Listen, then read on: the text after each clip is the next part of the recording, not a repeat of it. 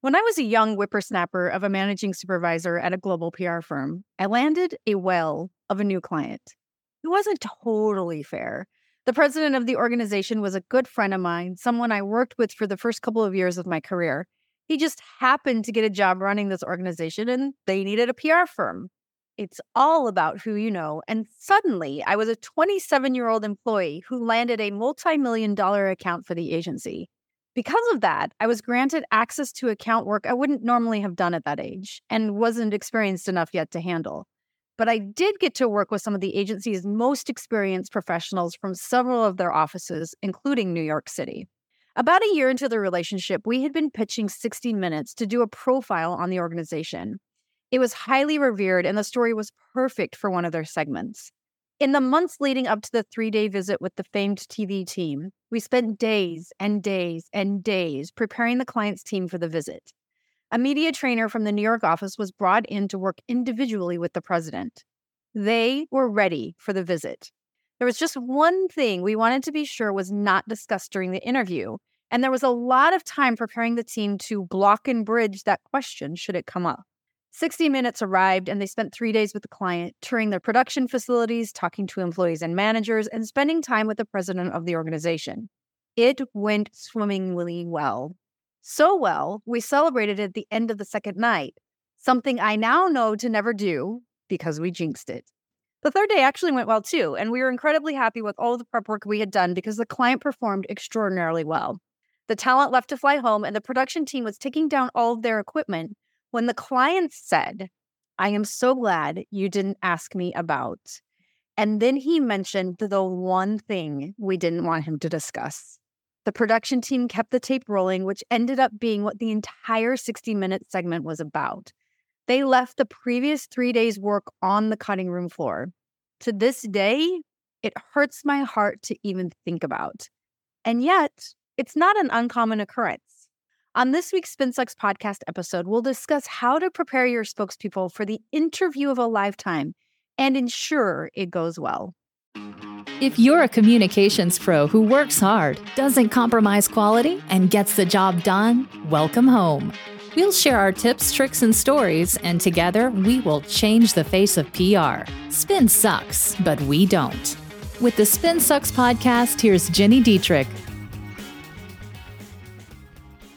Welcome back to the SpinSucks podcast. I'm Gini Dietrich.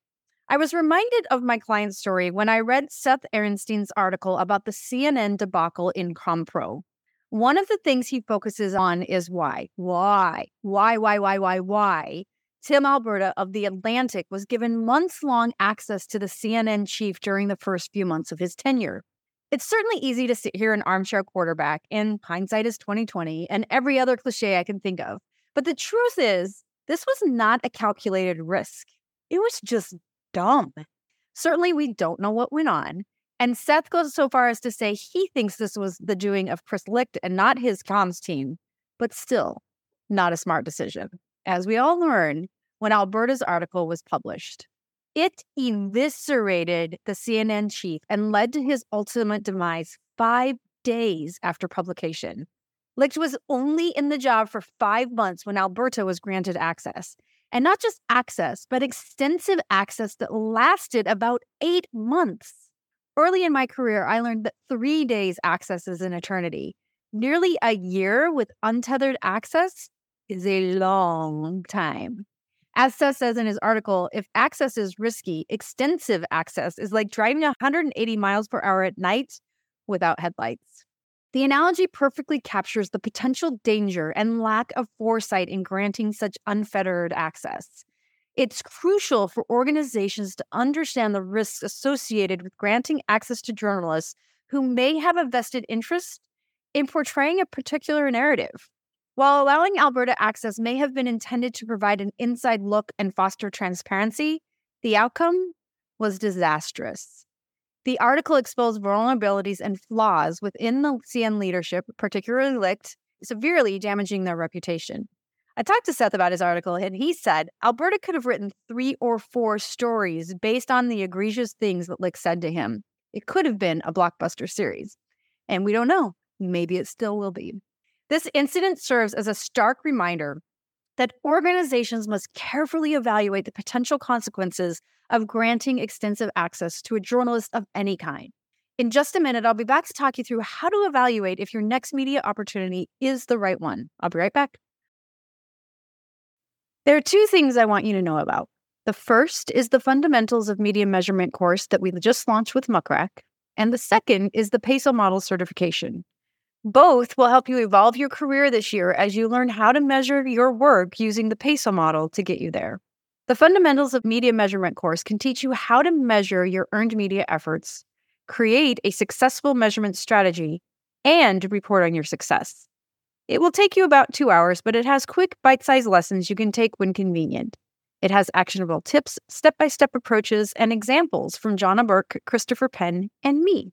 Go to mrac.co slash spinsucks to learn more, get registered, and start your measurement journey today. That's mrac.co slash spinsucks.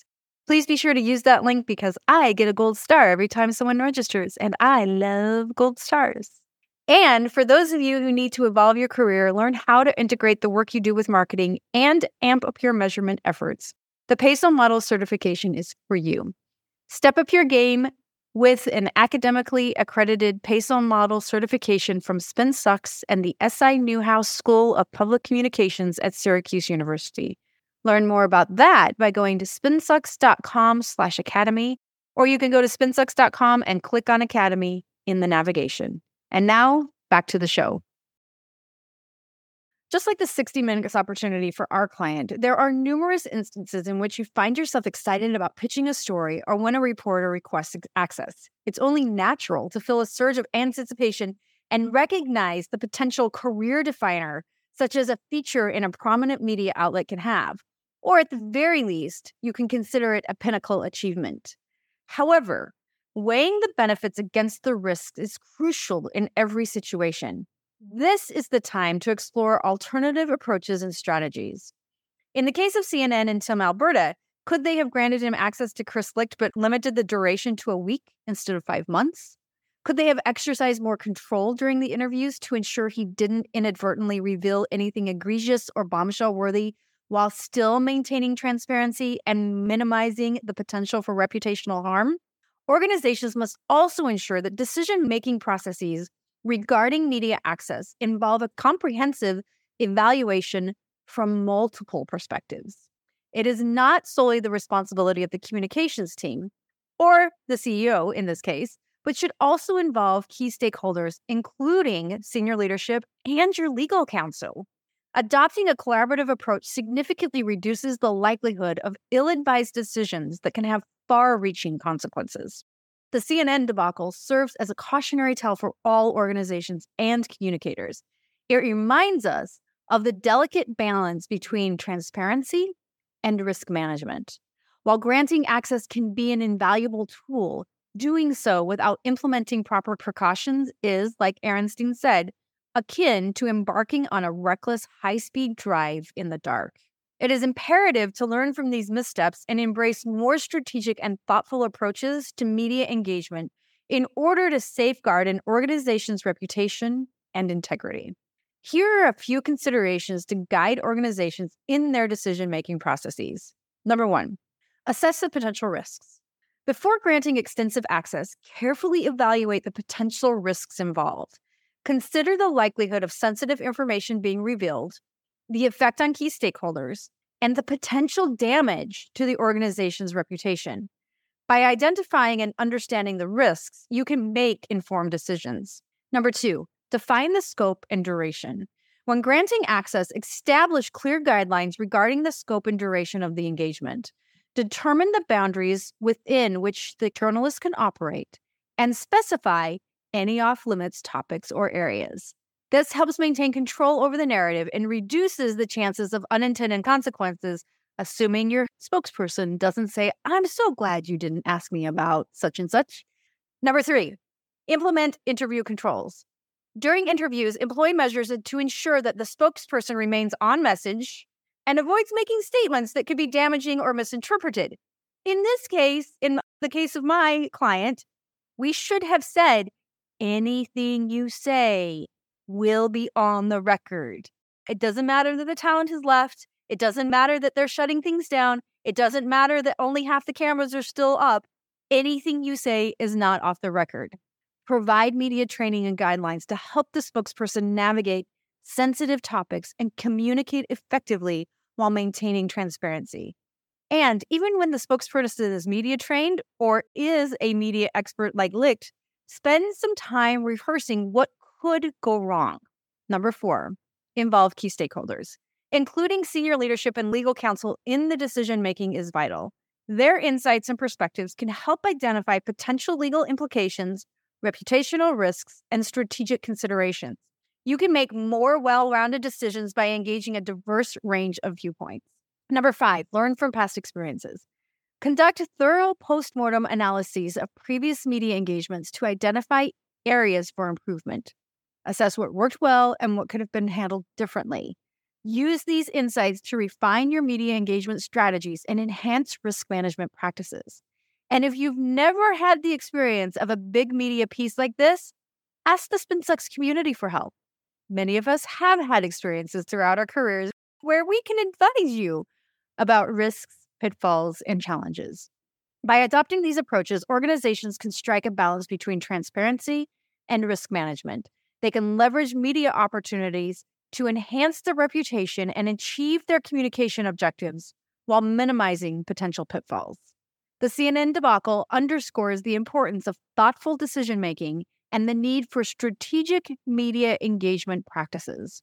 Organizations that embrace these lessons will be better equipped to navigate the evolving media landscape while safeguarding their reputation and integrity. If you'd like to learn more about how the SpinSucks community can help you plan for your next big media opportunity, you can find us at spinsucks.com slash spin hyphen sucks hyphen community. That's spinsucks.com slash spin hyphen sucks hyphen community.